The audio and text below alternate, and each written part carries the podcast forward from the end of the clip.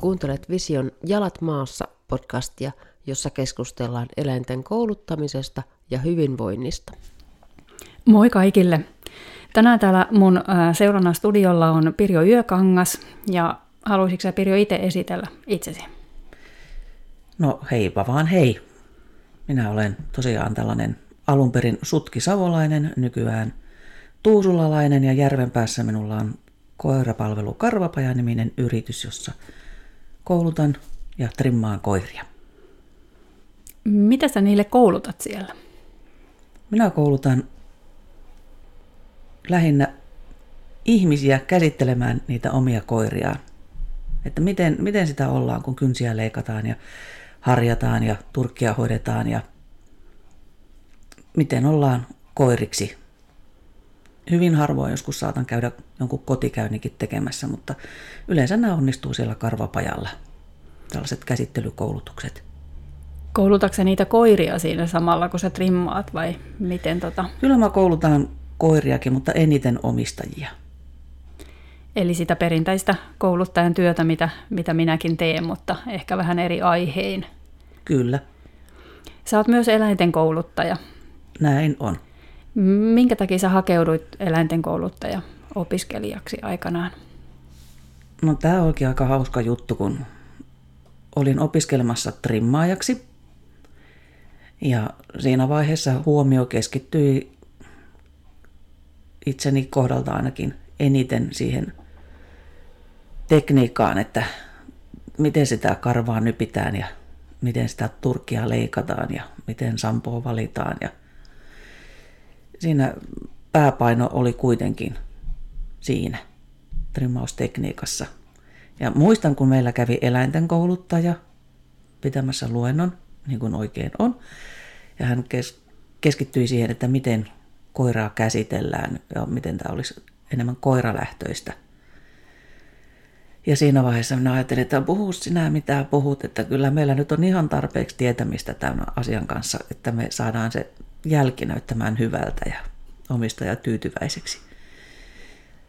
Ja sitten eihän siinä mennyt kun, oliko se vuosi, kun mä olin sitten hakemassa eläinten kouluttajakoulutukseen, kun olin toiminut sitten päätoimisena trimmaajana ja täysin, että haluan tietää lisää siitä koiralähtöisestä työstä, että miten meillä sen koiran kanssa olisi mahdollisimman hyvä ja myös sen omistajan kanssa, että kaikilla kolmella osapuolella olisi mahdollisimman mukavasti asiat. Minulla, koiralla, ensin tietysti sillä koiralla ja sitten minulla ja sitten vielä omistajallakin. Mm. Ja tästähän mä itse asiassa sinut tunnenkin, eli mä kävin kouluttamassa silloin Iisalmessa myös eläinten kouluttaja-opiskelijoita silloin, kun sä olit siellä. Ja sitten sä kysyit minulta, että olisiko meillä harjoittelupaikkaa. Ja sitten meillä oli, ja sitten sä olit meillä vähän harjoittelemassa karmaisevin muistoin varmaan. Joo, kyllä, kyllä oli aivan järkyttävää. Joo, kyllä mä muistan ihan oikeastikin välillä meno oli rankkaa, kun olihan sieltä sellainen valokuvakin, joka on jäänyt mieleen, kun oli oikein kylmä marraskuun ilta ja me oltiin jossakin metsäisellä taipaleella, mutta asfaltitiellä kuitenkin ja sä opetit jälkikurssia. Joo, jostain, jostain syystä mulle on jäänyt toi tosi vahvasti kanssa mieleen. Se oli ID, ID eli joo, tunnistusetsintä. Joo, joo, ja minun, minun tärkeä tehtäväni oli siellä sitten semmoisen painekannun, vesikannun kanssa, ruiskun kanssa ruiskuttaa sitten niiden metalli, metalliesineiden päälle sitä vettä, että se vahvistaa sitä hajua. Se oli tärkeä tehtävä. Se oli tärkeä tehtävä, mutta kyyti oli kylmää ja voidaan sanoa, että oli synkkä ja myrskyinen yö. Se oli varmaan jotain oikein, oikein semmoisia marraskuun iltoja. Kyllä. Että oli niin kuin pimeätä ja märkää ja kylmää ja se ihan painajainen. Niin kuin sään puolesta. Mä vihaan marraskuuta. Kyllä, mutta koirienhan täytyy oppia etsimään myöskin surkealla kelillä. Näinhän se on, kyllä. Joo, mutta tota, puhuttaisiko tästä rimmaamisesta kuitenkin? Se on se, mistä sä ymmärrät paljon ja mä en ymmärrä yhtään mitään. Voin sen ihan tunnustaa.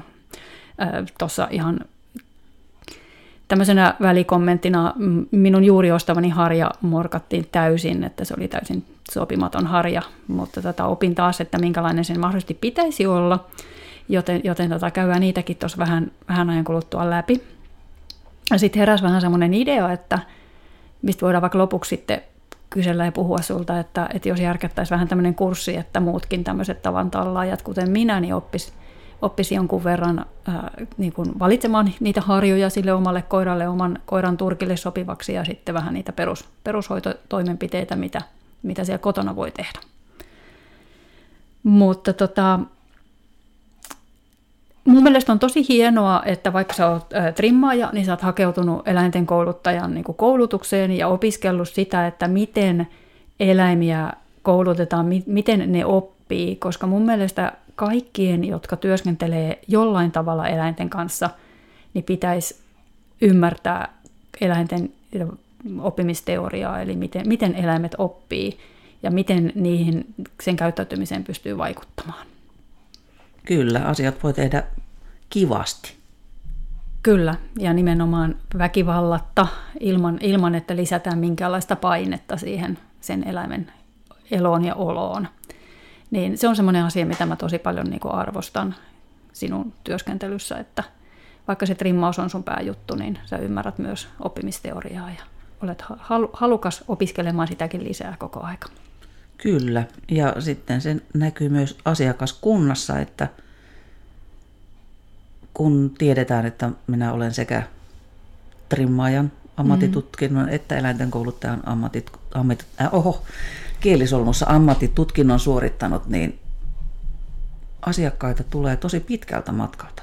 Mm. Että niin kuin sanoin, niin mun liike on tuolla Järvenpään ydinkeskustassa, niin mulle tulee asiakkaita Lahdesta, Helsingistä, Espoosta, tietysti Vantaalta. Ja pisimmät taitaa tulla Salosta. Joo, Myös siinä, Turusta on käyty. Siinä, siinä on jo matkaa ajat rimmiin. Kyllä. Kyllä. Mutta varmaan siinä on oma sitten tekijä, tekijänsä sekin, että myös eläinten kouluttajat tuntee ja tietää sut. Ja sitten mä ainakin lähetän sulle asiakkaita ja suosittelen sitä, koska myös niitä kauhutarinoita trimmaajista on tullut kuultua ihan riittävästi. Ei mennä niihin nyt tässä sen enempää, mutta, mutta niitä on tullut kuultua ja sitten on niinku mielellään haluan, että meidän asiakkaat, jotka jo on tottunut tietynlaiseen tapaan käsitellä eläimiä, kouluttaa eläimiä, että ne löytäisi myös niin kuin muun koiraalan yhteistyökumppaneita, semmoisia, jotka sitten niin kuin omaa ne samat arvot, jotta sillä eläimellä olisi niin kuin kautta linjan sitten niin kuin se kohtelu johdonmukaista positiiviseen vahvistamiseen perustuvaa. Niin varmaan sitä kautta myöskin niin kuin tulee asiakkaita. Kyllä. Asiakkaita paljon.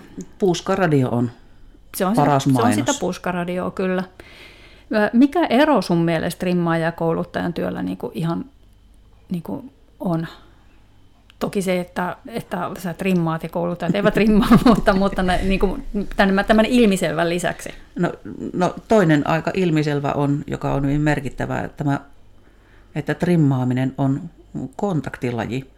Kouluttaja ei ole fyysisessä kontaktissa siihen koulutettavaan koiraan. Mm, toi on totta. Eli sä kyllä itse sanoit, että sä koulutat myös ihmisiä paljon, mutta, mutta ehkä niin kun vielä selkeimmin toi on eläimen kanssa tehtävää työtä, koska sä trimmaat sitä eläintä. Kyllä, minä, minä olen kontaktissa siihen eläimeen siitä lähtien, kun se tulee ovesta sisälle. Mm. Ja sitten se asettuu sinne taloksi ja tullaan tutuksi, tai jos on vanha tuttu, niin se tapahtuu ihan tosi paljon nopeammin, että morjes, sieltä sitä tullaan. Mm. Ja sitten se koira on siitä eteenpäin minun käsissäni. Koira, minä olen siis fyysisessä kontaktissa siihen koiraan ja sitten omistaja on myös tosi lähellä minua, että usein omistajat ovat mukana tässä trimmaustapahtumassa. Eivät aina, mutta usein. Ja varsinkin kun on trimmauseskari kyseessä, että pentua koulutetaan olemaan käsiteltävänä esillä trimmaamossa, mm. niin omistaja sitten palkkaa pentua joko minun ohjeideni mukaan, tai sitten hän on niin valveutunut, että hän on käynyt jo jossakin koirakoulussa ja tietää itse, koska mm. on palkkaamisen hetki. Mutta yleensä minä neuvon nyt. Mm. Aivan. Kun sitten taas mun työ on useasti sitä, että en, en oikeastaan ollenkaan välttämättä koske siihen koiraan. Toki jossain tapauksessa, ja mekin tehdään käsittelyharjoituksia, niin nehän on sitten samankaltaisia. Mutta monessa suhteessa niin mä yritän pitää itseni pois siitä kuviosta, koska enhän mä siellä arjessa ole tai en ole siellä kilpailukehässä niiden koirien kanssa, niin silloin tavallaan niin kuin mun rooli on, on aika niin kuin enemmän ulkopuolinen sillä tavalla. Toki ne sitten ne koirat tulee moikkaamaan helposti ja niitä moikataan, mutta sitten vähän yritän välttää sitä kaikkien, jokaisen koiran moikkaamista jo ihan sen takia, että jos on esimerkiksi kennellyskäkausi, niin sitten se äkkiä levii mun kautta se yskä, jolloin, niin jolloin niin kuin yritän pitää silleen vaatteet niin sanotusti puhtaina. En, en kurasta ja liasta, vaan nimenomaan siitä, ettei tule sitten minkäännäköisiä tämmöisiä tauteja. Näetkö sä trimmaajan työssä tämmöisiä niin haasteita, että sä toki niin kuin varmasti peset käsiäkin, kun sä peset koiriakin koko aika, mutta onko niin mitään tämmöistä riskiä? Kyllä, riski on. Joo. Ja me tehdään asiakkaiden kanssa heti kättelyssä selvää, että no mehän emme tietenkään kättele. Ja, mutta, niin, vuoden 2020 jälkeen niin, ei ole tämä, kätelty. Kyllä, tämä, tämä on nyt tätä nykyaikaa, että ei enää kätellä. Mutta heti kun on tultu sisään ja tervehditty, niin sitten käydään läpi koiran terveydentila, mm. että onko fyysisessä tai psyykkisessä terveydentilassa mitään muutoksia. Että mulla on asiakasrekisteri, missä on merkitty kaikki käynnit, että voidaan seurata koiran tilannetta. Niin, niin sitten kun koira on terveeksi todettu ja sitten kun se on käsitelty, niin sitten alkaa aivan armoton desinfiointi. Mm. Joka tapauksessa. Mm.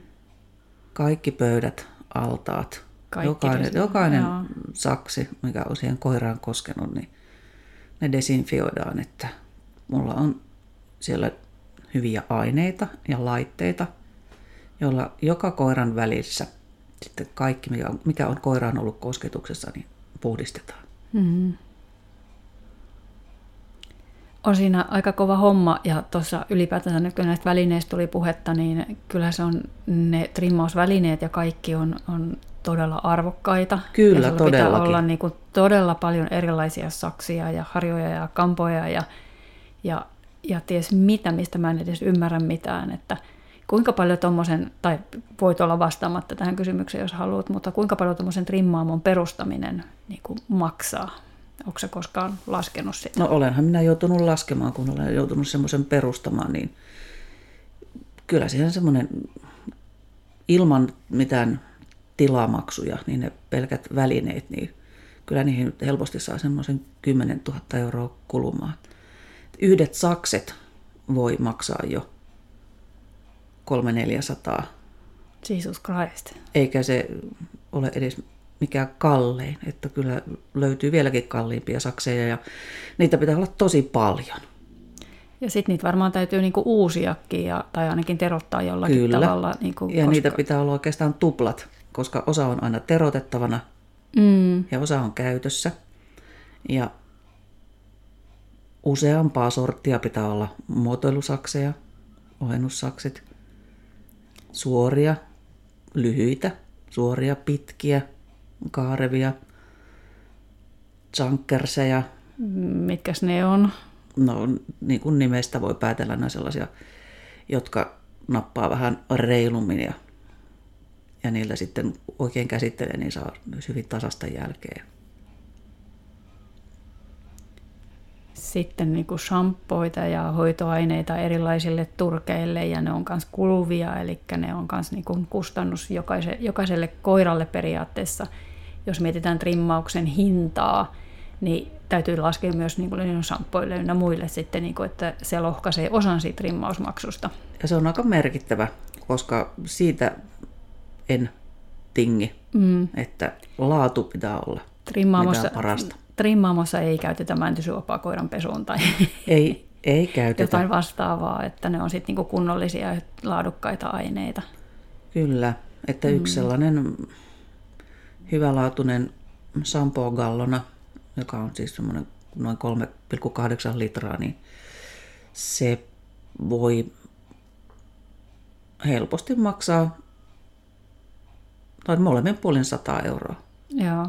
Sitä ei sitten kaadeta vahingossa lattialle. Ei sitä, ei sitä hölvetä, että sitä käytetään just valmistajan ohjeiden mukaan. Mm.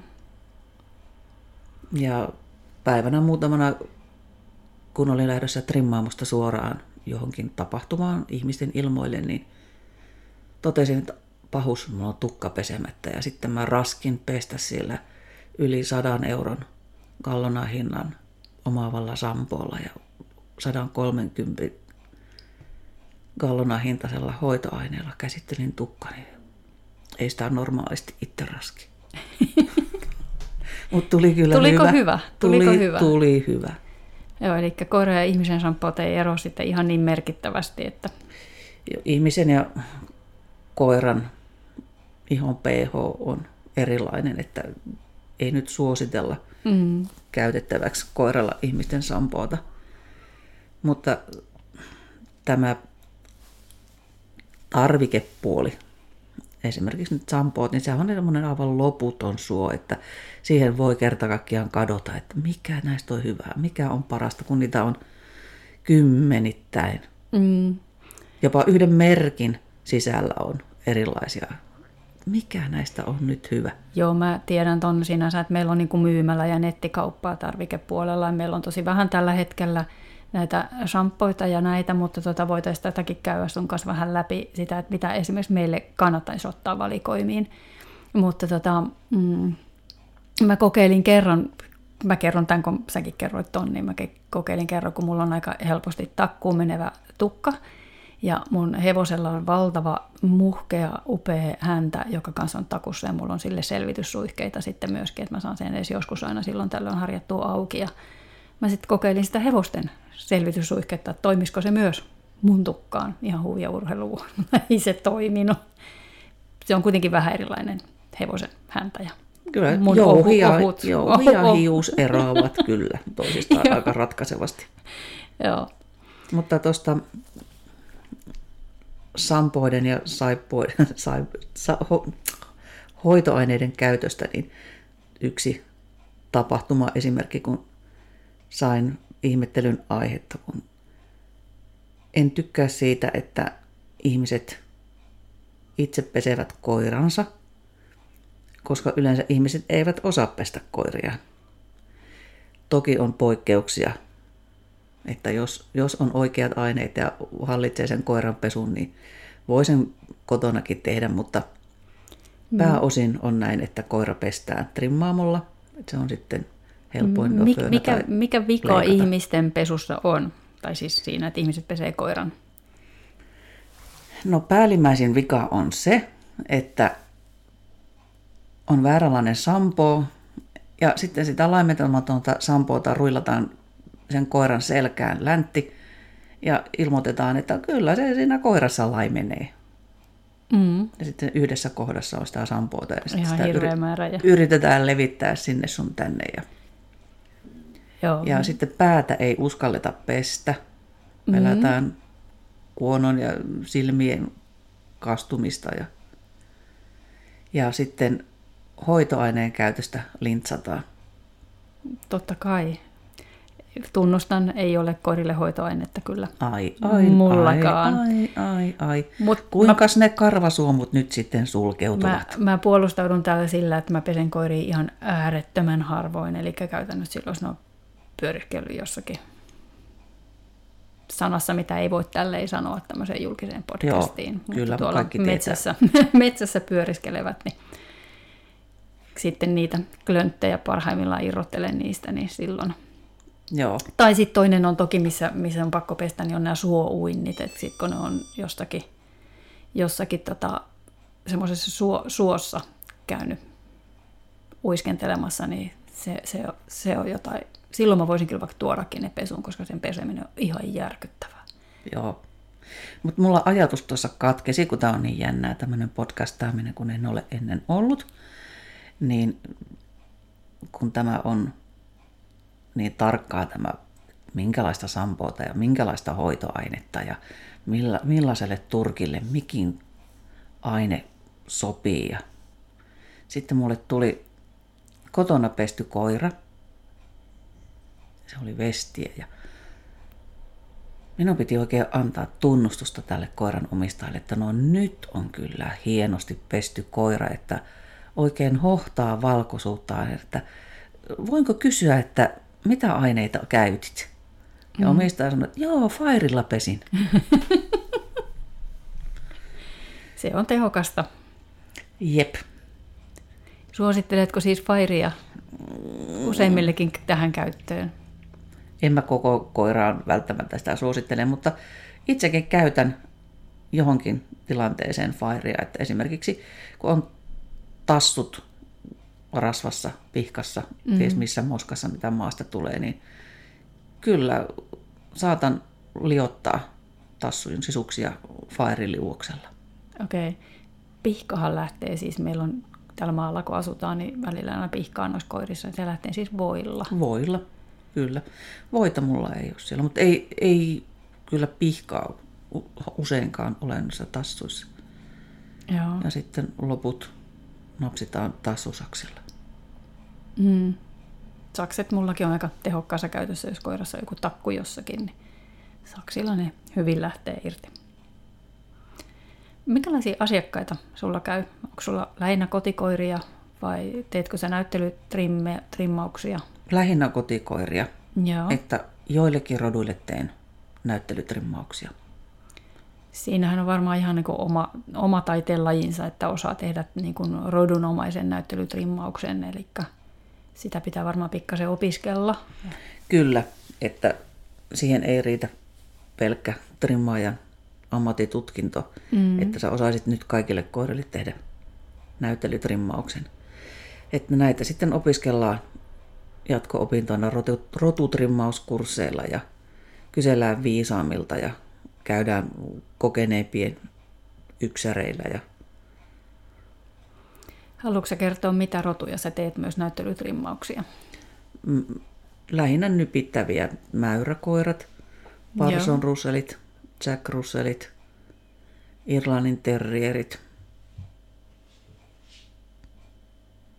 No siinä on nämä, mitkä eniten näyttelyyn valmistetaan. Ja muistan, kun olin vielä trimmaaja koulussa silloin, ihmettelin, että mitä tässä osaamista tarvitaan tässä Jack Russellin ja Parson Russellin näyttelytrimmissä, että sen kun nyppii vaan menemään.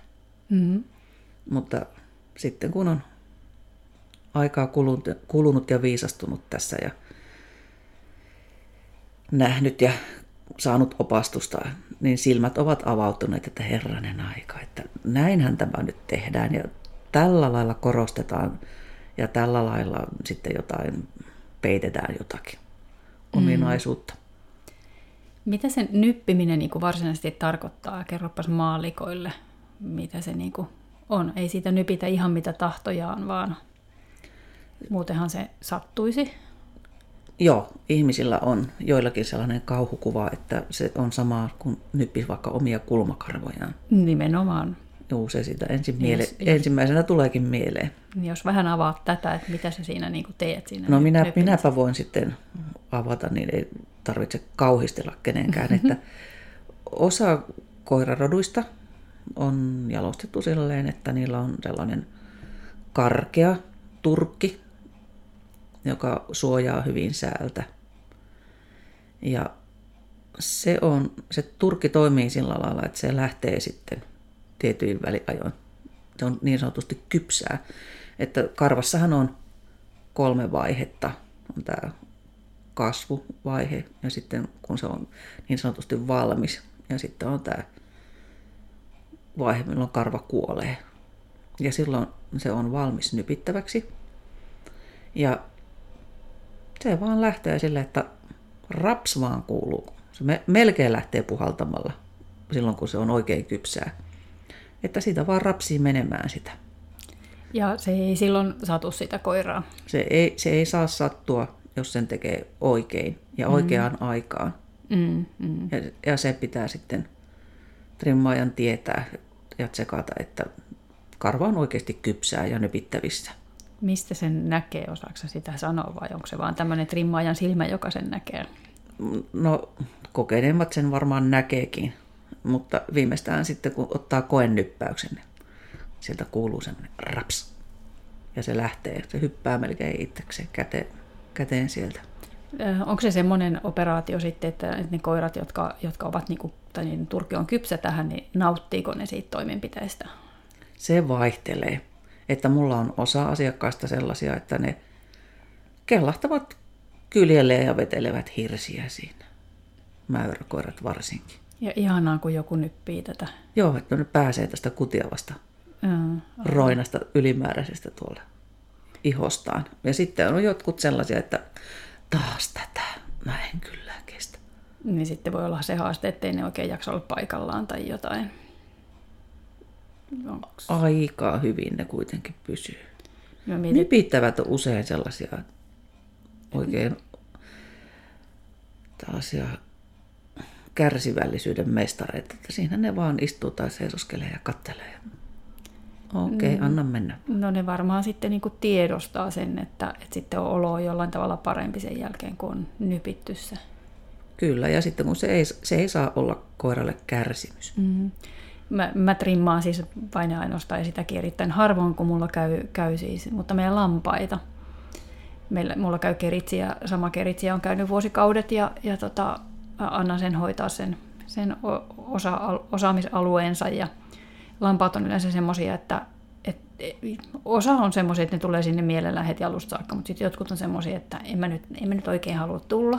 Mutta sitten kun ne on keritty, niin sitten ne tunkee sinne väkisin, että sitten ne on pakko laittaa pois siitä, siitä, koska ne yrittää väkisin tunkea sinne uudelle kierrokselle, mikä ei tietysti ole kauhean hyödyllinen, kun niitä on, vedetään aika, aika niin kuin kaljuksine, mutta ne on huvittavia, että miten vaikeaa sinne on tulla, mutta miten vaikea on myös lähteä pois sieltä sitten. Että niin. Mä luulen, että se johtuu siitä, että ah, ihana vapaudun tunne, että nyt, että nyt on tosi ihanaa, kun pääsin tästä, tästä liian kuumasta, varsinkin keväällä, niin liian kuumasta villasta eroon, niin on hyvä olo ja kevyt olo. Ja sitten ne hetken muistaa, että se oli ihanaa, mutta sitten kun syksy taas tulee, niin sitten se on jo unohdettu. Kyllä. Kun tulee se seuraava kerintäpäivä. Koir- koirat on erilaisia, niin kuin ihmisetkin. Mm. Yksilöitähän, yksilöitä, yksilöitähän suhtautuvat on. eri tavalla ja joistakin sen nyppiminen voi tuntua epämiellyttävältä ja joistakin se on ihan sellainen mukava juttu, että vedänpä tässä hirsiä, kun tuon napsi. Mm. Toiset ei niin, niin tykkää, turkki vähän tiukemmassa, mutta se, se ei saa olla koiralle kärsimys. Mm. Että jos mä näen, että tämä on koiralle kärsimys, niin sitten se homma lopetetaan. Sitten jäädään odottamaan turkin kypsymistä. Sitten jäädään opet, opettamaan, odot, odottamaan. odottamaan turkin kypsymistä. Ja, mutta yleensä se otetaan selville jo siinä, ennen kuin omistaja on poistunut, mikäli hän poistuu. Mm-hmm. Et osahan on paikalla koko trimmauksen ajan ja osa sitten lähtee hoitamaan jotain vaikka kauppa-asioita. Mm, aivan. Mutta kokeilen aina ennen kuin omistaja häipyy, että onko tämä nyt tehtävissä. Aivan, kyllä. Tota, miten sitten semmoiset rodut, mitä niinku perinteisesti ei trimmata, niin miten tota, voisiko ne hyötyä myös trimmaamokäynnistä? Kyllä. Et mullahan käy esimerkiksi, otetaan nyt tuommoinen Labradorin noutaja, joka nyt ei ole mikään... No se tuntuu kyllä ihan vihoviimeiseltä trimmattavalta, koska se joo. on niin lyhytkarvainen, joo. Kyllä. Mutta on tällaisia yksilöitä, joilla on pohjavillaa niin, että sitä on ihan vastuksiksi asti, että mulla on käynyt työkoiria ja ihan kotikoiriakin pohjavilla pesussa, että ne tulee sinne ihan pesulle vaan. Että ne pestään hyvillä aineilla, hoidetaan.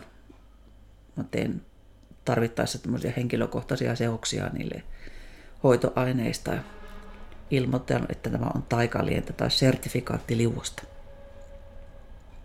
Ja sitten turboföönataan, jossa se kuollut karva lähtee sumuna pois.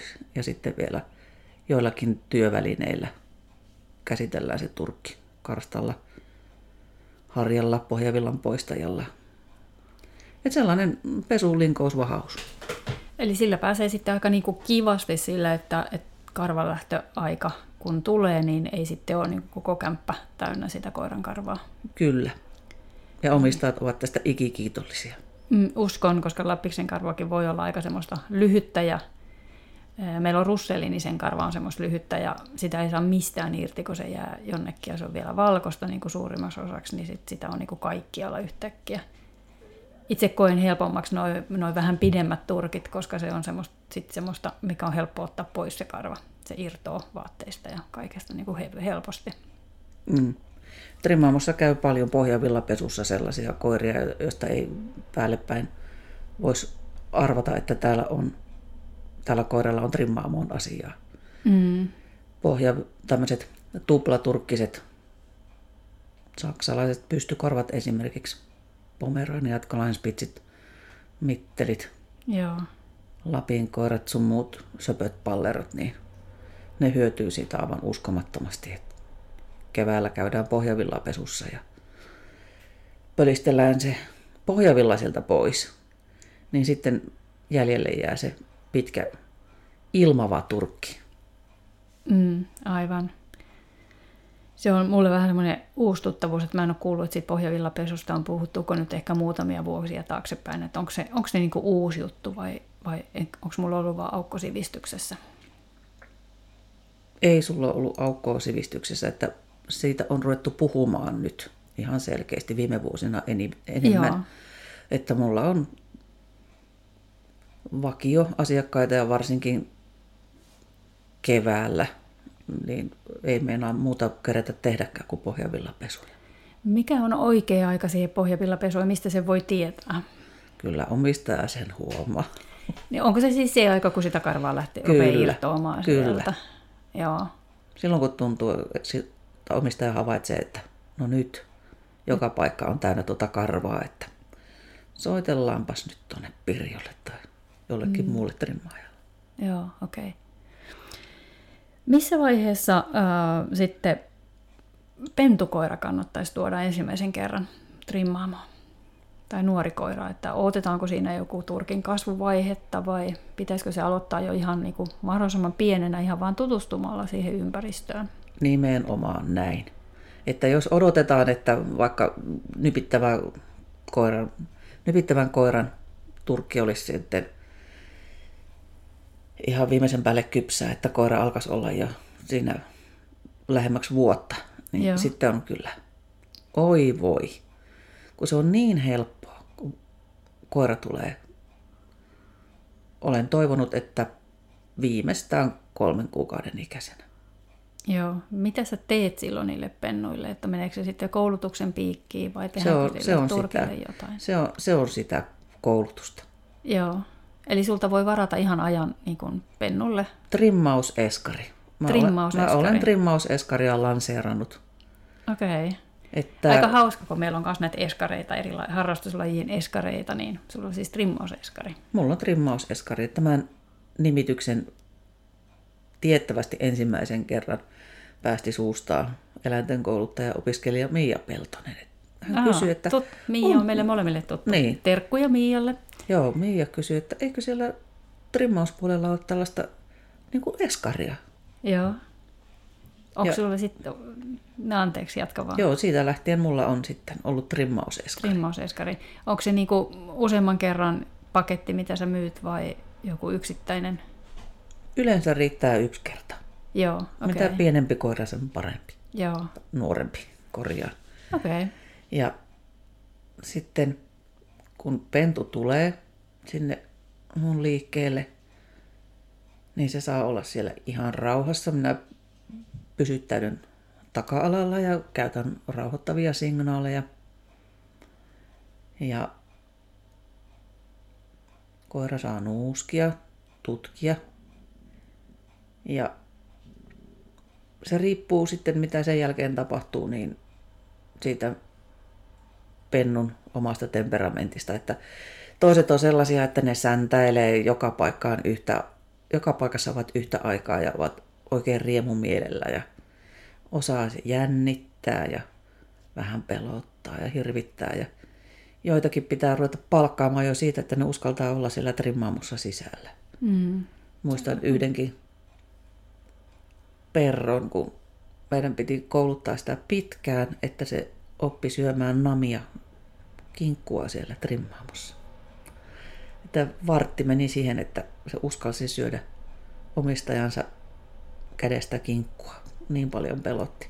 Mutta siitäkin saatiin sitten ihan käsiteltävä koira, kun lähdettiin pikkuhiljaa liikkeelle. Mm.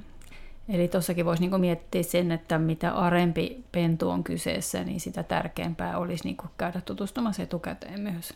Kyllä. Trimmaaja, niin etsiä semmoinen trimmaaja, joka sitten mahdollisesti olisi niinku pysyvä ratkaisu. Kyllä, ja suosittelen ehdottomasti pysymään siinä yhdessä trimmaajassa, kun hyvän on löytänyt. Mm. Ihminen voi vaihda, vaihdella sitä kampaama, kampaajaa ja kosmetologiaa, mutta koira kyllä selkeästi ahdistuu, jos sitä käytetään aina uudessa ympäristössä, uuden tyypin luona.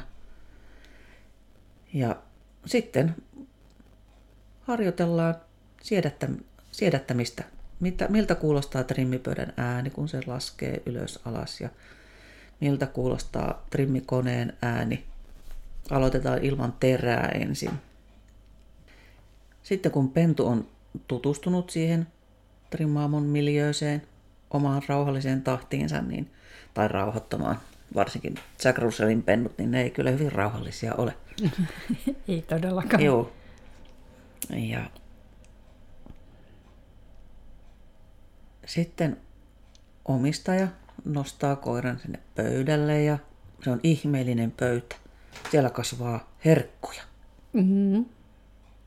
Siellä käydään syömässä niitä herkkuja ja sitten trimmaushihna läpi opetellaan pujottelemaan pää ja sieltä sitten pois. Ja kuunnellaan trimmauskoneen ääntä ilman terää ja trimmauskoneen ääni tulee kauempaa ja sitten se lähestyy ja ollaan tarkkana siitä, ettei ylitetä sitä koiran torjunnan rajaa. Ja harjoitellaan kuuntelemaan mukavissa merkeissä kaiken näköisiä ääniä, saksien kliksutusta ja vähän harjan kosketusta ja kamman kosketusta ja sitten käydään vähän aikaa kököttämässä pesualtaassa. Mm-hmm. Ja ehkä hyvässä lykyssä kuunnellaan, kun vesi tippuu hanasta. Ja sitten Föniin ei vielä mennä, mutta kuunnellaan sitä Fönin ääntä siellä trimmaamon puolella. Ei mennä sinne, mulla on kuivaushuone erikseen, niin ei sinne vielä mennä. Tai voidaan mennä, jos on hyvin rohkea pentu, että se ei ole moksiskaan siitä, kun mä laitan Fönin päälle. Ja omistaja on tässä vaiheessa valmiina namittamaan, että heti kun Fönin ääni kuuluu, sillä sekunnilla tulee palkka. Mm-hmm. Ja jos koira on valmis siihen, niin sitten se voi käydä siellä föönipöydälläkin seisoskelemassa ja toteamassa, että tämä on nastapöytä, täälläkin on namia. Tota, osahan noista varmaan voi tehdä myös niin kuin kotona ja kannattaakin tehdä, Kyllä. koska sitä koiraa täytyy siellä kotonakin hoitaa, mutta se ei kuitenkaan ihan taida korvata sitä trimmaamokäyntiä. Ei, mutta omistajien kanssa yhteistyössä saadaan sitten hyviä tuloksia aikaiseksi. Mm-hmm. Että omistajat ei välttämättä tiedä, mitä niiden pitäisi tehdä. tehdä. Niin, kyllä. Yhdessä käydään läpi, että näin, näin, näin. Mm. Ja käydään palkankorotuksen periaatteet läpi, että miten niitä namia pitää olla monenlaisia, että Aivan. voi aina nostaa panoksia. Mm, mm.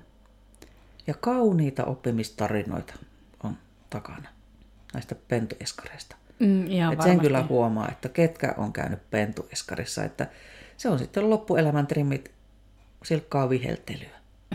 niinpä, niinpä.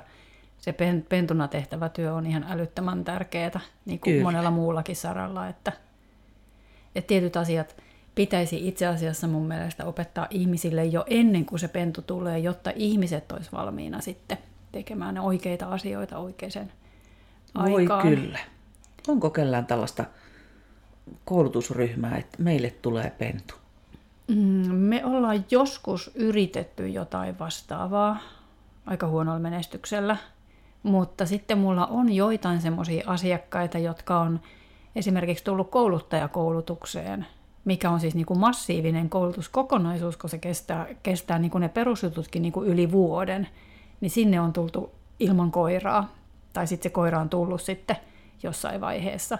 Meillä oli muinoin silleen, että meillä oli teoria kokonaan erikseen, ja siinä oli se hyvä puoli, että sinne pystyy osallistumaan ilman koiraa.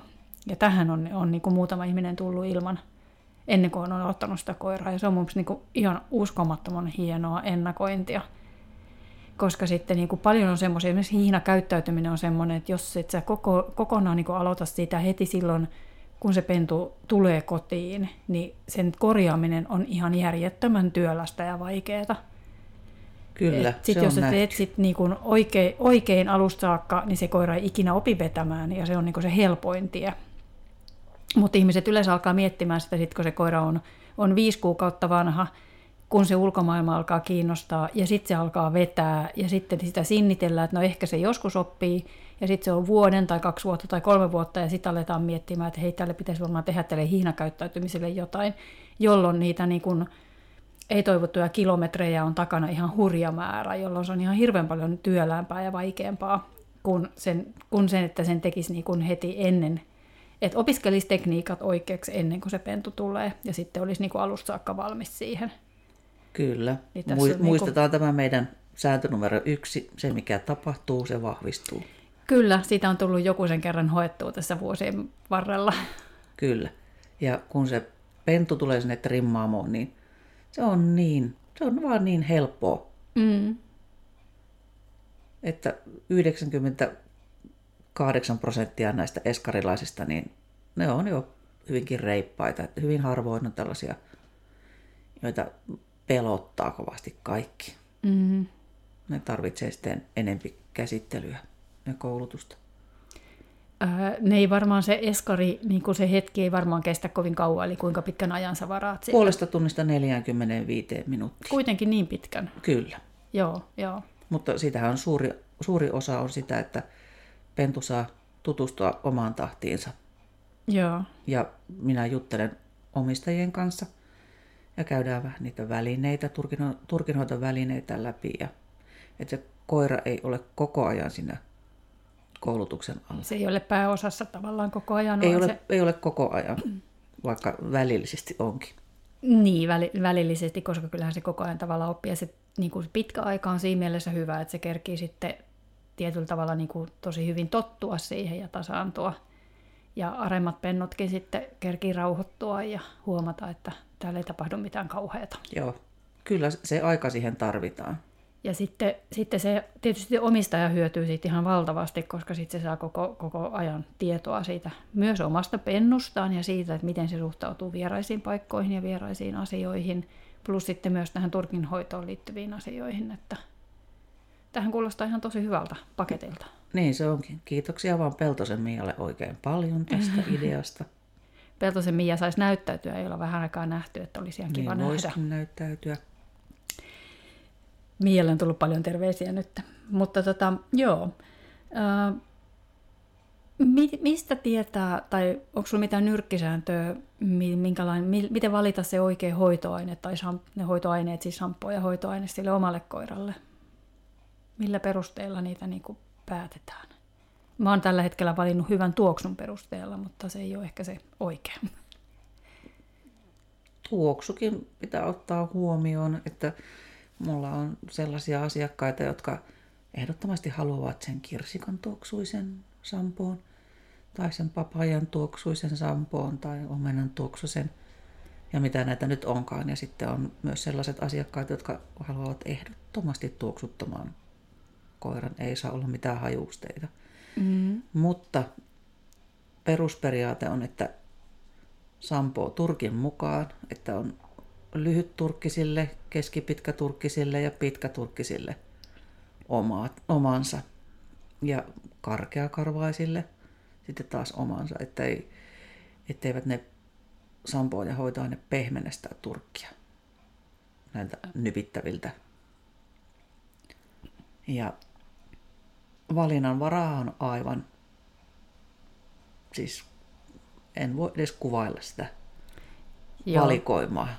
Ja, mutta trimmaaja on hyvä, hyvä ystävä tässäkin, että trimmaaja on turkinhoidon ammattilainen. Mm-hmm. Hän on käynyt varmasti melkoisen arsenaalin läpi. Ja häneltä sitten kannattaa kysyä neuvoja. Joo, mä kyllä ehdottomasti haluan semmoisen koulutuspäivän tähän näin, koska tota, nyt alkoi kiinnostaa itteekin paljon enemmän. Mä en ole mikään turkinhoidon ystävä millään tasolla. Mutta on pakko kertoa tuossa shampoon valinnasta kanssa semmoinen juttu, että mä kerran reissun päällä joudun ostamaan koiralle shampoota. Ja sitten kun sä menet sinne kauppaan ja kattelet niitä pulloja, jos et sä löydä sieltä tuttua, minkä sä tiedät, niin nehän on siis suljettuja. Et sä et välttämättä pääse edes niinku nuuhkasemaan niitä. Kyllä. Ja ostin sitten täysin sokkona sieltä pullollisen shampoota ja pesin koirani sillä ja siis se haisi aivan partavedelle. Aivan partavedelle, mikä, mitkä yleensä tietysti niin kuin tuoksuu ihan niin kuin hyvälle, mutta eikö se yhdistelmä partaveden haju tai tuoksu ja koira, niin se yhdistelmä niin kuin sattui sieluun syvälle. Se oli ihan hirveä, että en mä voinut käyttää sitä shampoota. Tuoksuiko, Tuo se on vieläkin. tuoksuiko oikein vanhan liiton mennenille? No en mä enää tarkkaan muista, mille, mille se tuoksu, mutta mä voin tämän jälkeen näyttää sulle jonain, joku hetki sen shampoon, mutta tota, saat haistella, että onko se menneniä vai mitä se on. Mutta tota, en pystynyt siis käyttää. Se, se, se haju koirassa oli ihan järkyttävä. En muista edes minkä merkkistä se on, siis tästä on vuosia aikaa, mutta mä luulen, että mulla on se tallella vielä tuolla, koska mun on vaikea heittää pois täyttä pulloa shampoota. Tarkan markan nainen. Kyllä, köyhä yrittäjä. Juu, ymmärrän tämän tuskan. Kyllä. Mutta suosittelen, jos et tiedä, minkälaisia tuotteita koirallesi hommaisit, niin trimmaajalta kysymään. Ja monissa trimmaamoissa myydäänkin näitä hyviä tuotteita. Onko su, su- sulla, sulla ei kuitenkaan hirveästi ole, ole tota, noita turkihoitotuotteita myynnissä vai onko sulla jotain? Mm, Minulla on yksi merkki myynnissä. Okei, okay, eli on, joo. Joku semmoinen, mistä löytyy niin kuin monelle. Se on aika monen valikoima, kun sulla pitää olla niin kuin lyhytturkkiselle ja pitkälle ja karkealle ja pehmeälle ja, ja Sit... Siellä on kuule pänikkä poikineen. Nimenomaan, nimenomaan. Ja, ja tota, ää, sittenhän on näitä niin kuin eri värisille turkeille olevia shampoita. Mullakin on ollut sellaista niin kuin valkoisten koirien, kun mun koirilla on valkoiset jalat, mitkä aika harvoin on puhtaat. Onneksi toi Border turkki on itsestään puhdistuva, että, että siinä mielessä. Mutta että mulla on siis myös ollut shampoota, mikä on tarkoitettu valkoiselle turkille. Siksi, että varmasti saisi jalatkin valkoiseksi. Kyllä, näin, näinkin, näinkin voi olla. Mutta täytyy mun sanoa, että nämä niin sanotut yleissampoot, mitä mä nyt käytän, mm. että ne ei ole millekään tietylle värei, värille Mm. suunnattuja, niin kyllä on muuten valkoinen valkosta. Mm. Joskus voin, voin käyttää mustan koiran sampoota jollekin mustalle turkille, joka on oik- oikein haalistunut. Okei, okay. tepsiikö se? Jossakin määrin, ei sekään ihmeitä tee, mutta Mm, No ei varmaan shampoona, mutta joo. tuntuu hyvältä idealta, että laitanpa mm. nyt tuota vaihteeksi. Mm. Kyllä se ehkä aavistuksen kirkastaa sitä väriä. Nythän mä näin jossain myöskin niinku ruokia, tai sitten ne oli makupaloja, mä en ole ihan varma, meille taisi tulla joku näytepussi, vai tuliko meille niitä ihan myyntiin. Mä tämän kesän jäljiltä oikein taas ole kärryillä ihan meidän valikoimasta, mutta että oli niinku suunnattu punaturkki sille koirille. Että auttaako niissä sitten, että voiko niissä olla jotain astaksanttiinia tai jotain, mikä sitten niinku tukee sitä punaista väriä. Ilmeisesti tästä on kysymys. Joo. En ole vielä tämän alan asiantuntija vielä. Aloitan tänä syksynä koirien ravitsemusneuvojan opinnot. Oi, Katellaan sitten keväällä, mitä mä oon saanut tietooni. Joo, mä syötin joskus ää, Tiia Mellini, joka meillä on tässä podcastissakin ollut vieraana, niin hänen suosituksestaan jotain tuotetta mun hevosille, missä oli astaksanttiinia ja mä väittäisin, että se kyllä niinku syvensi niiden väriä ja niinku toisen värin semmoiseksi jotenkin hehkuvammaksi. Eli kyllä mä luulen, että niillä joillain tuommoisilla on kyllä niinku vaikutusta. Kyllähän, Mutta tota- kyllähän jos porkkana napsi oikein, Riittävästi. oikein riittävästi, niin kyllä se ihon väriin vaikuttaa. Kyllä, kyllä. Joo. Että ei tämä nyt tuulesta temmattu ajatus Ei, tämäkään ole. ei, ja sitten kyllä mä näin sen selkeän eron mun hevosten väreistä, mutta sitä tuotetta ei mun mielestä ole saanut enää moneen vuoteen. Että se oli muutenkin niin kuin ihonhoidolle hyvä tuote. Mä en muista, mikä se merkki oli tai mitään, mutta, mutta et onhan niillä, onhan sillä, sitä, sitä se eläinkin on, mitä se syö niin kuin monessa Kyllä, ja se niin kuin näkyy mielessä. Turkissa. Kyllä, joo. Olen täsmälleen samaa mieltä.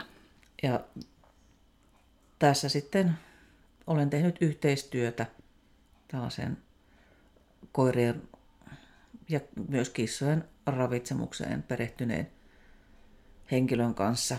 Että olen sitten hänelle lähettänyt asiakkaita, joista, joista huomaan Turkista, että tämä eläin ei syö oikein. Mm, mm. Ja sen takia nyt sitten itsekin hankkiudun tähän koulutukseen, että mun ei tarvitse sitten joka kerta lähettääkään niitä Mm, mm. minnekään muualle, että oppisin itsekin paremmin antamaan mm-hmm. niitä ruokintaohjeita. Ja toi on semmoinen, mi- mikä mua kiinnostaisi ihan hirveästi toi ruokinta kanssa niin kuin monessa suhteessa, koska kyllä se vaikuttaa myös käyttäytymiseen. Jonkun verran se, mitä ne syö, niin se kanssa kiinnostaa mua. Ja mä itse niin kuin moneen kertaan niin kuin mun koirien turkkeja ihaillaan, että onpa niillä hienot turkit. Niin kuin mä aina muistan sanoa, että ruokavaliolla on iso merkitys siinä, että miltä se turkki näyttää ja miltä se tuntuu käteen, koska ei sen pidä tuntua semmoiselta tahmeelta likaselta, eikä sen koiran kuulu märkänäkä haista pahalle. Et kyllä ne kaikki liittyy niinku siihen, siihen tota, myöskin mitä ne syö. Mutta ei mennä siihen ruokintaan, koska me emme ole kumpikaan sen alan asiantuntijoita. Niin... Joo, sen kummempia neuvoja ei voida antaa, mutta Joo, juuri näin. huomaan työssäni, että milloin on jotain pielessä ravitsemuksellisesti ja sitten lähetän asiantuntijalle jatkoon. Mm. Ja samoin tuosta, jos tässä nyt voisi sanoa sanasen tästä jatkoon lähettämistä, niin, lähettämisestä, niin jos minä en trimaajan työssäni tiedä jotakin, en tunne tarpeeksi jotakin rotua, niin trimmaajien eettisten sääntöjen mukaan niin lähetän ohjaan sitten sellaiselle trimaajalle, joka on kyseisen rodun spesialisti. Se, on, se on aina viisasta tietää ne, mitä tietää ja näin ja lähettää sitten eteenpäin ihan samalla lailla kuin en minäkään ryhdy trimmaamaan koiria. koiria. Ja monessa suhteessa niin kun itse aina miettinyt sen, että esimerkiksi hevosten kavion hoidosta on hyvä ymmärtää jotain ja on niitäkin koulutuksia niin kuin itse käynyt. Mutta kyllä mä haluan, että mun hevosen kaviot esimerkiksi käy vuolemassa. Mulla on kengättömiä hevosia, niin kyllä mä haluan, että ne käy vuolemassa joku, joka ymmärtää, joka on sen alan asiantuntija. Että musta tämä pätee vähän niin kuin joka asiaan. Että... Kyllä. Esimerkiksi minun, minun täytekakkuni tekee joku muu kuin minä. niin minunkin, todellakin. Ammattilainen joka asiaan. Että Kukaan, kukaan ei voi olla kaikkien alojen asiantuntija mitenkään, että, että joko tiedät kaikesta vähän tai sitten syvennyt yhteen asiaan ja tiedät siitä niin kuin paljon. Niin näin se menee ja mun mielestä pelkästään niin kuin, ää, eläintenpidossakin on jo monta eri osaamisalaa. Juuri tämä trimmaus ja ravitsemus ja eläinlääkintä ja osteopatia ja hieronta ja kaikki tämä, niin ne on kaikki semmoisia omia alojaan, mistä ei kukaan voi tietää kaikkea. näin on. Ja sitten tuosta jatkoon lähettämisestä vielä, niin joskus tulee sellainen asiakas, johon ei auta mikään koulutus, ei nami, ei mikään hyvä tahto, että koira on jo itselleen ja muille niin vaarallinen, on jossakin vaiheessa elämässään tullut siihen tulokseen, että häntä ei käsitellä. Mm. Tai sitten on joku hermostollinen sairaus. Niin sitten sekä koiran että trimmaajan turvallisuuden takia niin lähetän tämmöisen asiakkaan sellaiseen paikkaan, missä trimmaaja työskentelee eläinlääkärin vastaanoton yhteydessä, että koira rauhoitetaan ja trimmataan rauhoitettuna. Joo, joo. Tuleeko sinulle paljon sellaisia tilanteita, tai niin kuin, että onko sun töissä, työssä paljon riskejä? Eli onko, onko paljon tämmöisiä koiria, jotka on sun, sulle vaarallinen? Säkin työskentelet käsillä ja väkisikin lähellä koiran suuta. Silloin, jos päätä pitää trimmata ja näin, niin, niin tota, onko sulle käynyt ikäviä juttuja ja, ja tota, tapahtuuko niitä paljon? Kyllä on käynyt. Ja tänä vuonna kävi tosi pahasti, että minut vietiin liikkeestäni ambulanssilla. Herra Jumala, mitä tapahtui? Mm. Kun mä olen tätä kertonut, niin monet ovat arvelleet, että se oli joku iso koira, joka näin teki, mutta ei. Se oli suloinen pieni koira. Ei mainita rotua Emme kuitenkaan. mainitse rotua. Emme mainitse rotua, mainitaan vain, että pieni suloinen koira. Joo. Ja tämän koiran kanssa on ollut vaikeuksia aikaisemminkin ja ollaan hyvin edistytty, mutta kyseessä oli ilmiselvästi koira, jonka käytösongelmat olivat tuolla neurologisella puolella. Ja siihen me emme valitettavasti, meillä ei ole koulutuksellisia keinoja kuin tiettyyn rajaan asti. Mm. Ja olin hoitanut tätä koiraa jo muutaman vuoden. Ja yhtäkkiä vaan sillä pimeeni ja sitä tuli nanosekunnissa villipeto ja ennen kuin minä ehdin edes huomata, niin minulla oli 15 pistohaavaa yhteensä molemmissa käsissä ja valtimo puhki. Herran Jumala. Ja meno oli kuin teurastamolla ja se, se oli hurja kokemus. Veri pulpus käsistä ja sitten koiran, sain soitettua sille koiran omistajalle ja sitten saatiin se ambulanssi tulemaan, koska ei olisi ollut oikein halukas tulemaan. Ilmeisesti ei häke, häken tämä vastaanottaja niin tajunnut tai sitten en itse osannut kertoa, että miten pahasti on purtu. Että Joo. koiran puremahan voi olla, että sen on tuommoinen pistohaava ja that's it. Mulla oli niitä 15 ja valtimo puhki. Se verentulo oli ihan huikeaa. Koiran omistajat oli tosi loistava tyyppi ja otti tilanteen haltuunsa. Ja ambulanssi tuli ennen kuin kerkesin pökertyä. Hui kauhea aika, aika hurjalta kuulostaa, ja vaikka niin haavat olisi pieniäkin, niin ne yleensä sitten kohdistuu tietenkin sun käsiin, ja sun kädet on sun työväline. Kyllä, Eli silloin to, toi on. tarkoittaa niin aina niin pidempää sairaslomaa. Tai... Tämä on riskialtis ala, ja tässä on pakko osata lukea koiraa. Mm. Mutta aina se ei riitä. Ei, ei, niin kuin, ei, ei varmasti riitä aina iso osa omaa turvallisuutta on se, että tietää, mitä voi tehdä ja mitä ei. Kouluttajan työssä mä näen riskit siinä mielessä niin kuin pienemmäksi kuin esimerkiksi eläinlääkärillä tai, tai just sulla trimmaajana, koska meidän ei tosiaan tarvitse periaatteessa koskea siihen koiraan. On mullakin yksi tilanne ollut elämäni aikana, urani aikana, missä olisin tullut purruksi, jos ei koiralla olisi ollut kuonokoppaa – mutta yleensä onneksi selviin sillä, että osaan käyttäytyä koirien maailmassa kohteliaasti, eli enemmän kuulen sitä, että Herra Jumala, että miten se suhtautuu suhun noin, kun se normaalisti syö ihmiset. Mutta yhden kerran on ollut sellainen tilanne, että, että mä menin kotikäynnille ja, ja tota, tiesin, että se oli niin kuin ihmisille aggressiivinen koira ja olin pyytänyt, että laittaa kuonokopan jo valmiiksi. Ja mä ajoin pihaan ja tota, yllätys oli minulle kohtuullisen suuri, että kun mä tuun autosta ulos, niin se koira oli irti pihalla. Onneksi sillä oli se kuonokoppa, koska niin kun, vaikka mä tein mitä rauhoittavia signaaleja ja käänsin sille koiralle selän ja niin kun olin mahdollisimman näin, niin se vaan joka puolelta, eri puolilta hyökkäs mua, mun, niin kuin, mua päin. Ja jos ei sillä olisi ollut kuonokoppaa, niin sehän olisi käynyt kiinni. Ja siinä olisi käynyt Siinä huonosti. Se oli iso koira, eli siinä olisi käynyt huonosti, kyllä. Ja en tosiaan ollut varautunut siihen, koska ei tullut mieleenkään, että se koira olisi irti pihalla, kun mä menen ajan auton pihaan. Ja en muista enää tarkkaan, tästä on yli 10 vuotta aikaa, mutta, mutta tota, en tiedä oliko siinä pihassa edes mitään porttia. Se oli maalla. Että tota, en mä muista, siinä tainnut mitään ihan naapureita olla ihan vieressä. Niin ei tullut mieleen, että semmoinen koira on, on tota, irti pihalla. Se mikä yllätys. Kiva pieni yllätys. Kun siinä tilanteessa, kun mä tullut autosta ulos, läpänyt oven kiinni, ja silloin mä, mä näen sen, mä sen hetken mä muistan vielä, kun mä näen, että se koira juoksee sieltä talon takaa kohti mua.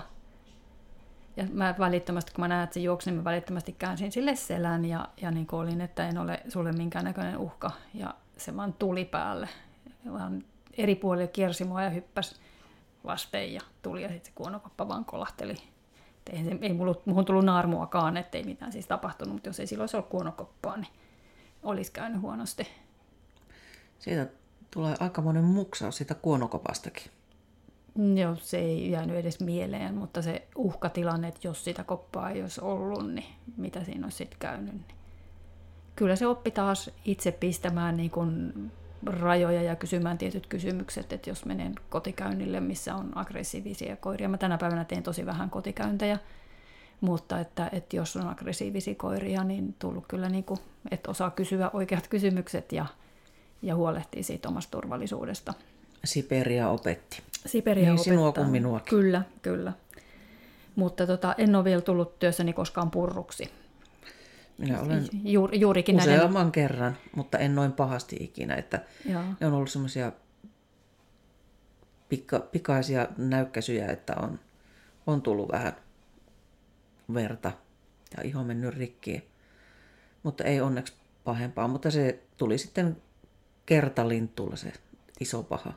Joo, täytyy, sen verran täytyy korjata, että olen tullut purruksi kerran leikkikoulusta, että oli pennut, jotka leikkivät ja sitten kaksi terrierin pentua hermostuivat toisiinsa ja niillä alkoi totinen tappelu siinä ja sitten mä menin nostamaan sen puolitoista kilosen, en mä tiedä mitä se paino, mutta pieni terrieri, niin kävin nostamassa sen niin kuin sieltä ylös, niin se tarras mun etusormen kiinni ja tuli reikä. Niin. Mutta Sit, sitä, sitä ei lasketa nyt tähän, se on vähän eri genre. Sitten, no mutta oli sen verran, sen verran kuitenkin pakko, että oli pakko käydä hakemaan jäykkäkouristusrokotus, koska en muistanut, että onko mulla voimassa vai ei, niin mä, pakko mun on mennä hakemaan se, ja, et vast, myös vastaisuuden varalle, että, että jos, näit, jos tulee näitä tämmöisiä, niin Oikein. Tällä, tällä alalla meillä on pakko olla on, Tätä on. on se, kyllä. voimassa. Kyllä. Sitten toki niin kuin riskinä jää edelleen jo- jopa omien koirien kohdalla se kanimursus, että, että siihen ei ole mitään rokotusta ja se ei välttämättä vaadi isoa reikää, kun se voi se bakteeri tulla koiran hampaista, mutta Niin, minulla kävi tuuri, että kun minut vietiin silloin ambulanssilla tuonne terveyskeskukseen, todettiin ambulanssissa, että ei tarvitse lähteä sairaalaan, koska kaikki sormet toimivat. joo. Ja koiran puremiahan ei yleensä ommella. Mm. Mulla oli vaan yksi semmoinen pistohaava, mikä oli pakko ommella. Niin 15 pistohaavaa eikä yksikään osunut hermoon. Okei, okay. se on jo ihan hyvin. Mikä tuuri.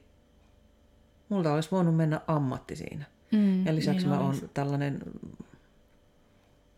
pelimanni, soittaja, mm. soittanut ikäni. Muun muassa Sulla olisi voinut mennä molemmat ammatit niin, siinä. olisin, olen muun muassa visiovalssin sun avajaisiin tehnyt. Kyllä, kyllä. Ja mä haluaisin edelleen sen, että se ää, nauhoitettaisiin, että mulla olisi se käytös. Mä voisin laittaa sen meidän nettisivuille. Ja mikä, niitä oli kaksi. Visiovalssi ja sitten oli vielä joku toinen. Mm, niin oli. Mistähän mä löytäisin? Mulla on ne sana, mäkään en tiedä, ne on, on jossain. Sen mä tiedän, että mä oon heittänyt niitä pois, mutta että missä ne on, niin en osaa sanoa, mutta ne san, sanat on mulla kyllä Joo. jossain.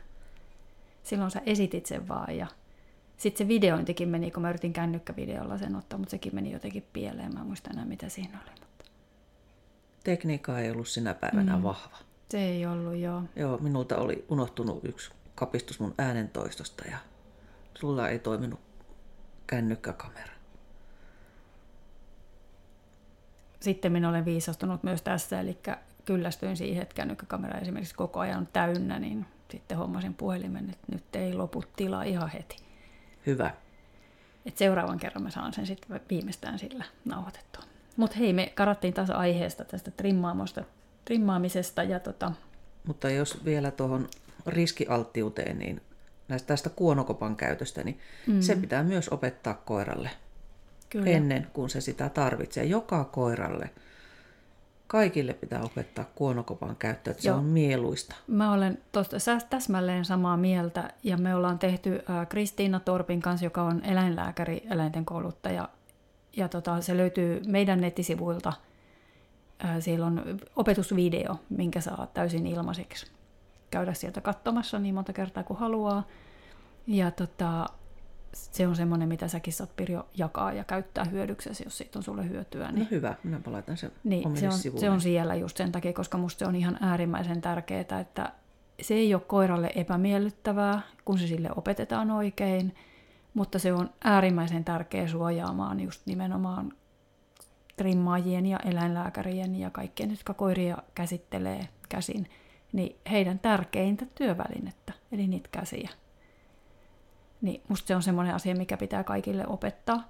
Ja sen sanon vielä, että mikä tahansa kilttikoira, jos sille sattuu onnettomuus, mikä on aina mahdollista, vaikka me ihmiset oltaisiin kuinka huolellisia, niin voi tulla auto-onnettomuuksia tai, tai jotain pienempiäkin onnettomuuksia. Ja se pieni kilttikoirakin saattaa siinä tilanteessa, kun sillä on vaikka jalka mennyt, niin muuttua täysin totaalisen aggressiiviseksi myös tutuille ihmisille. Ja vaikka ei olisikaan, niin siinä vaiheessa se on pakko laittaa niin kuin eläinlääkärien suojaksi se kuonokoppa.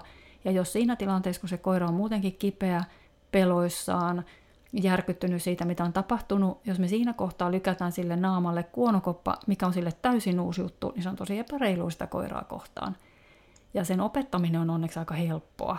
Niin on. Niin, se mun mielestä on semmoinen asia, mikä ehdottomasti täytyy jokaiselle koiralle. Meillähän esimerkiksi pentukoulussa opetetaan kuonokoppa kaikille pennoille. Se on hyvä juttu. Ja sitten mä haluaisin tavallaan myös poistaa niin kuin sen osalta sitä stigmaa, mikä siinä on siihen kuonokoppaan. Että on äh, käynyt jonkun verran kotikäynnillä jälleen näitä tämmöisiä ta- talouksia, missä on esimerkiksi kaksi koiraa, jotka ei tule toimeen keskenään. Selvitetään tietenkin kaikki, että liittyykö siihen kipuja ja sairauksia ja muita, mutta että jos, jos tämmöisiäkään ei ole ja pitää vaan saada ne tulemaan toimeen keskenään, niin silloin ehdottomasti kummallekin kuonokoppa päähän silloin, kun ne koirat on yhdessä, koska se vähentää riskiä sille, että, että tapahtuu purematapauksia, kalliita eläinlääkärikeikkoja, täysin turhia eläinlääkärikeikkoja siinä mielessä. Ja se, mikä siinä on minusta niin huomionarvoista, on se, että silloin kun koirilla on ne kuonokopat, niin ihmiset on rennompia koska tietää, että ne koirat ei voi tapella. Ja se, että jos sulla on, olen ollut itse siinä tilanteessa, eli tiedän mistä puhun, että jos sulla on kaksi koiraa, jotka huonosti tulee toimeen keskenään, niin niiden pitäisi asua saman katon alla, niin itsekin on jännittynyt koko ajan, kun pelkää, että ei mitään tapahdu. Ja kun ihminen on jännittynyt, niin ne eläimet jännittyy. Ja sitten se riski siihen, että tulee se yhteenotto, niin on niin taas kasvaa. Niin ehdottomasti kuonokoppa pitää kaikkien koirien osata. Kyllä, se, ei saa, se on myöhäistä siinä vaiheessa, jos on se paniikkitilanne jo. Kyllä, juuri näin. Et se on semmoinen kiva katiska, mikä laitetaan päähän ja Kyllä. sitä seuraa palkkio, niin se ei ole mikään kauhistus. Ja tänä päivänä on sellaisia kuonokoppia, missä ne pystyy hyvin niin kuin myös syömään kyllä, ja juomaan. Kyllä, olin kanssa. tulossa tähän, että Joo. se kuono, kuonokoppa pitää valita oikein, että niitäkin on kyllä. huonoja. Niitä on monenlaisia. Hyviä. Ja mikä sopii toiselle, mikä sopii taas toiselle, koska koiran pään mallit ja muodot vaihtelee niin paljon, niin, niin sitten ne, nekin vaihtelee. Mutta hei, öö, me ollaan taas aika hyvä aika puhuttu tässä, että tulee ainakin riittävän pitkä tästä hommasta, mutta haluaisitko vielä öö, kertoa semmoista asiaa, että vinkkejä siihen öö, trimmaajan valintaan tai siihen, että jos niin kun ihminen etsii omalle koiralle trimmaajaa ja soittelee vaikka trimmaamoja läpi, niin mitä kannattaisi kysyä ja minkälaisiin asioihin kannattaisi kiinnittää huomiota? Mun mielestä tietenkin ehdottomasti tämä, että se trimmaaja osaa ja ymmärtää eläinten oppimista ja just sillä mentaliteetillä, että seuraava käynti on aina helpompi kuin se edellinen käynti, eikä niin, että se menee päinvastoin. Eli se koiran kohtelu on mun mielestä olennaisena asiana siinä. Niin mitä muuta? Tai haluatko tätä tarkentaa jotenkin? No haluan tietenkin. hyvä, ja hyvä. Nyt nyt päästään tähän ammattitrimmaajien yhdistykseen, Setri ryhyn, aivan samoin kuin eläinten kouluttajalla, eläinten kouluttajayhdistyksellä Suelkolla on oma kouluttajalistansa, mistä sitten voi valita alueelta trimmaajan. Myös Setril ryllä on tällainen. Toki siellä nyt ei ole kaikki, mutta tämä on yksi, yksi sellainen hyvä paikka, mistä voi katsoa. Ja sitten puskaradion voima. Että hyvistä trimmaajista on yleensä hyviä juttuja ja sitten katsella niiden sivuja. Itseltäni on, mulla on Facebookissa ja Instassa, no Instassa nyt ei ole arvosteluja, mutta FBssä, niin siellä sitten voi katsella, että paljonko sillä on niitä tähtiä siellä. Ja kysellä rottuyhdistyksestä, että tiedetäänkö kuka on hyvä ja kenellä sattuisi olemaan nyt ihan oikeasti se tutkin, tutkintotodistus siellä seinällä. Toki on olemassa myös tällaisia loistavia trimmaajia, vanhan liiton pitkän kaavan mukaan toimineita, joilla ei, joilla ei ole sitä tutkintotodistusta, mutta takuu varmasti osaavat tehdä tietyt rodut aivan loistavasti. Puskaradio. Ja sitten siltä trimmaajalta voi kysyä, jos soit, kun soittaa trimmaamolle, että oletko sinä, to, toimitaanko teillä koiralähtöisesti Setrillähän on myös omat eettiset säännöt, eli Kyllä. se myös niin kuin velvoittaa sitten niin kuin Setrin jäseniä niin, velvoittaakin. toimimaan niiden, niiden tota, mukaan. Ja, ja, Netistä voi käydä ne katsomassa. Niin, menisi juuri sanoa, että niitä voi, mutta siinähän on myös niin kuin tämä, niin kuin, ää, et ne menetelmät, mitä trimmaaja käyttää siinä eläimen käsittelyyn, niin ne on myös määritelty, eli sen pitää olla eläinystävällistä sen toiminnan, eikö? Kyllä. Joo. Ja jos näitä ei noudata ja se tulee tietoon, niin sitten voi tulla erotetuksi yhdistyksestä ja nimi poistuu trimmaajalistalta. Mm, eli, eli sama juttu kuin eläinten kouluttajilla Kyllä. on Suelko, eli Suomen eläinten kouluttajat ry, niin sivulta löytyy myös eettiset säännöt. Ja sitten myöskin se, että sieltä tulee kyllä huomautus, jos jäät kiinni siitä, että et noudata nimenomaan sitä eläinten kohtelua ja sen, semmoista arvomaailmaa, niin, niin siitä tulee kyllä sitten häätö siitä yhdistyksestä. Kyllä. Että tämä on aika lailla varman päälle pelaamista se, että etsii kouluttajan sieltä Suelkon listalta ja trimmaajan Setrin listalta. Mm, aivan. Hyvä. Tota, mm, olikohan tässä mitään muuta, mistä pitäisi puhua? Voitaisiin ehkä vähän miettiä sitä, tai haluatko ihan nopeasti avata, ei mennä siihen sen syvemmälle, varsinkin näinä aikoina, kun hinnat muuttuu jatkuvasti ja kaikki kulut nousee eksponentiaalisesti, niin mistä se trimmauksen hinta koostuu? Puolet menee veroihin, se on selvä. Käsityö, no, käsityöstä niin al, maksetaan täyttä alvia, niin se menee veroihin ja tuloverot ja toimitilakulut ja ja tota, kaikki tämmöiset, mutta mitäs muuta siihen sisä, miten muuta se sisältää? Niitä oke, ne oikeastaan käytiinkin jo tässä läpi, ne sampoiden hinnat ja saksien Saksi, niin hinnat. Niin totta, joo, kyllä. Että tämä on aika kallista lystiä, trimaamon pitäminen. Että jossakin, jossakin koirapalstalla muistan, harvat haiveneni nousi pystyyn, kun joku siellä trimmauksesta keskusteli, että että eihän, eihän trimmaaja tarvi kuin jotkut kampajalta saadut vanhat sakset. Apua. Saan paiseita ja käsiin ja karvoja kämmeni ajatuksesta. Mm. Se, se toisen osaamisalaa, mistä ei riittävästi tiedä, on, on aina hirveän helppo arvostella ja sanoa, että eihän se tarvitse sitä ja tätä ja tota, koska kyllähän tässäkin keskustelussa on jo käynyt ilmi se, että, että miten paljon täytyy trimmaajankin kouluttautua, että ei riitä, että opiskelet trimmaajaksi, koska jos haluat tehdä näyttelytrimmejä ja rodunomaisia niin kuin trimmejä, niin on pakko opiskella se rotu ja ymmärtää sitten niin kuin oppimisesta ja sitten näistä hoitoaineista, se on myös varmaan aikamoinen viidakko, että onhan siinä hirveä määrä opiskelua, plus sitten tämä ravintopuoli, Kyllä. mikä vaikuttaa siihen turkkiin. Että... Ja nyt huomasin, että oli tullut kiva koulutus tuonne taitotalolle, että eläintenhoitajan oma hoito. Ja, joo, mä itse asiassa taisin nähdä myös sen mainoksen. Joo. Aion mennä sinne ilman muuta. Että mä olen yhden kurssin käynyt tällaisen eläintenhoitajan työfysiologia Joo. kurssi. Se oli tosi hyvä. Joo. Että tämä on rankka laji kropalle. Ihan varmasti on. Kouluttaja... meidän pitää olla ties minkälaisessa asennoissa siellä, vaikka pöytää, pöytää säädetään, Kyllä. sähköiset pöydät, niin kyllä, kyllä siinä saa kroppansa väännellä vaikka mitenkään. Ihan varmasti. Kouluttaja voi sentään niin osan koulutuksista istua sohvalla yksityisasiakkaiden kohdalla, kun käydään pitkiä keskustelua, niin se on, mähän istun mukavasti sohvalla. Mutta se, mikä mulla on ongelma, ja mä oon välillä miettinyt, että voinko mä jatkaa tätä työtä, niin on äänenkäyttö. Eli mulle ei oikein ääni kestää koko päivän puhumista.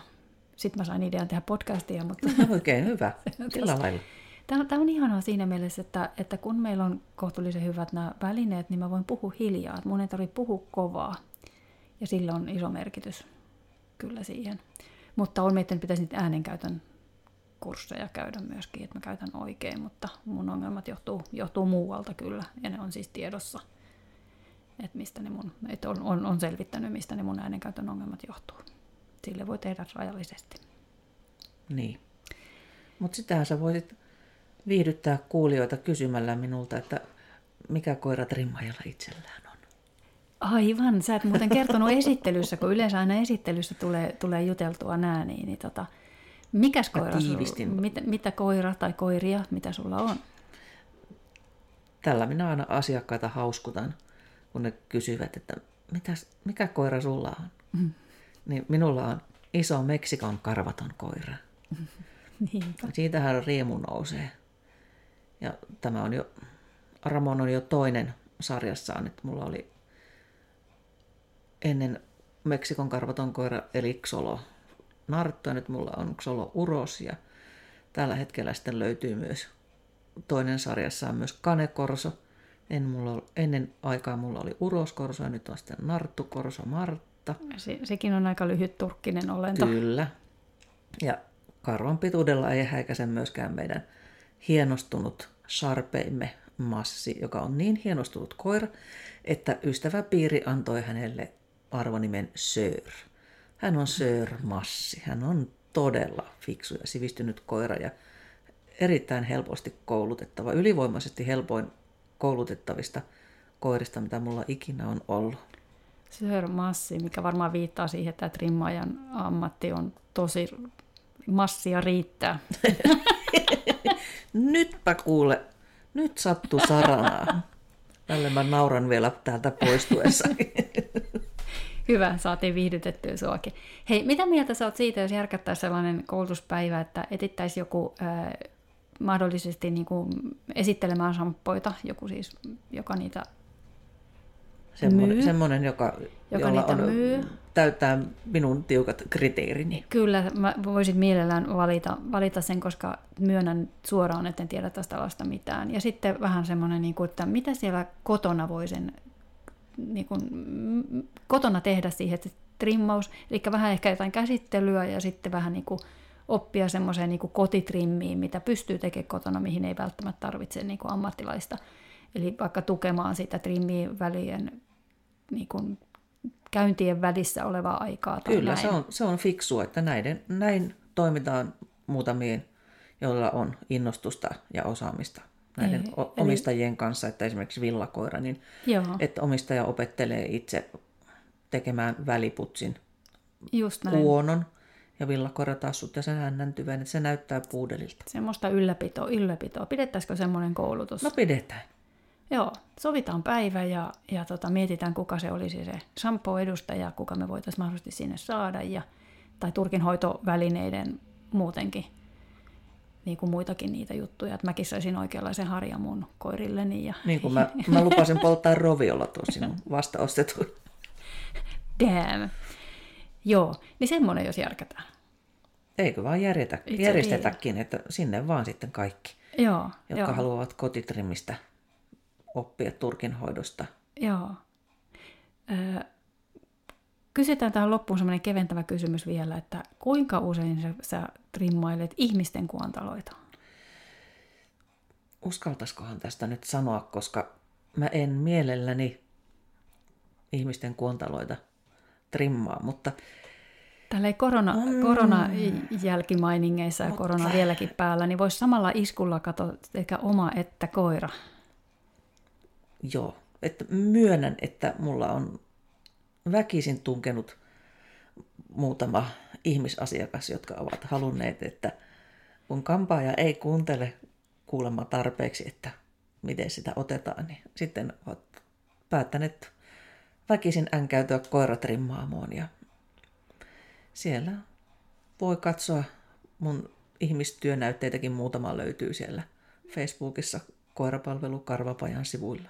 Okei, En, no, ollut, en ollut huono, mutta voi olla näin ja todennäköisesti onkin, että jos kampaaja, ammattitut, ammattitutkinnon suorittanut kampaaja, olisi nähnyt mun tekniikan, niin olisi sillä saattanut silmät pyöristyä, mutta lopputulos oli kyllä yhtä lailla niin ihan ok.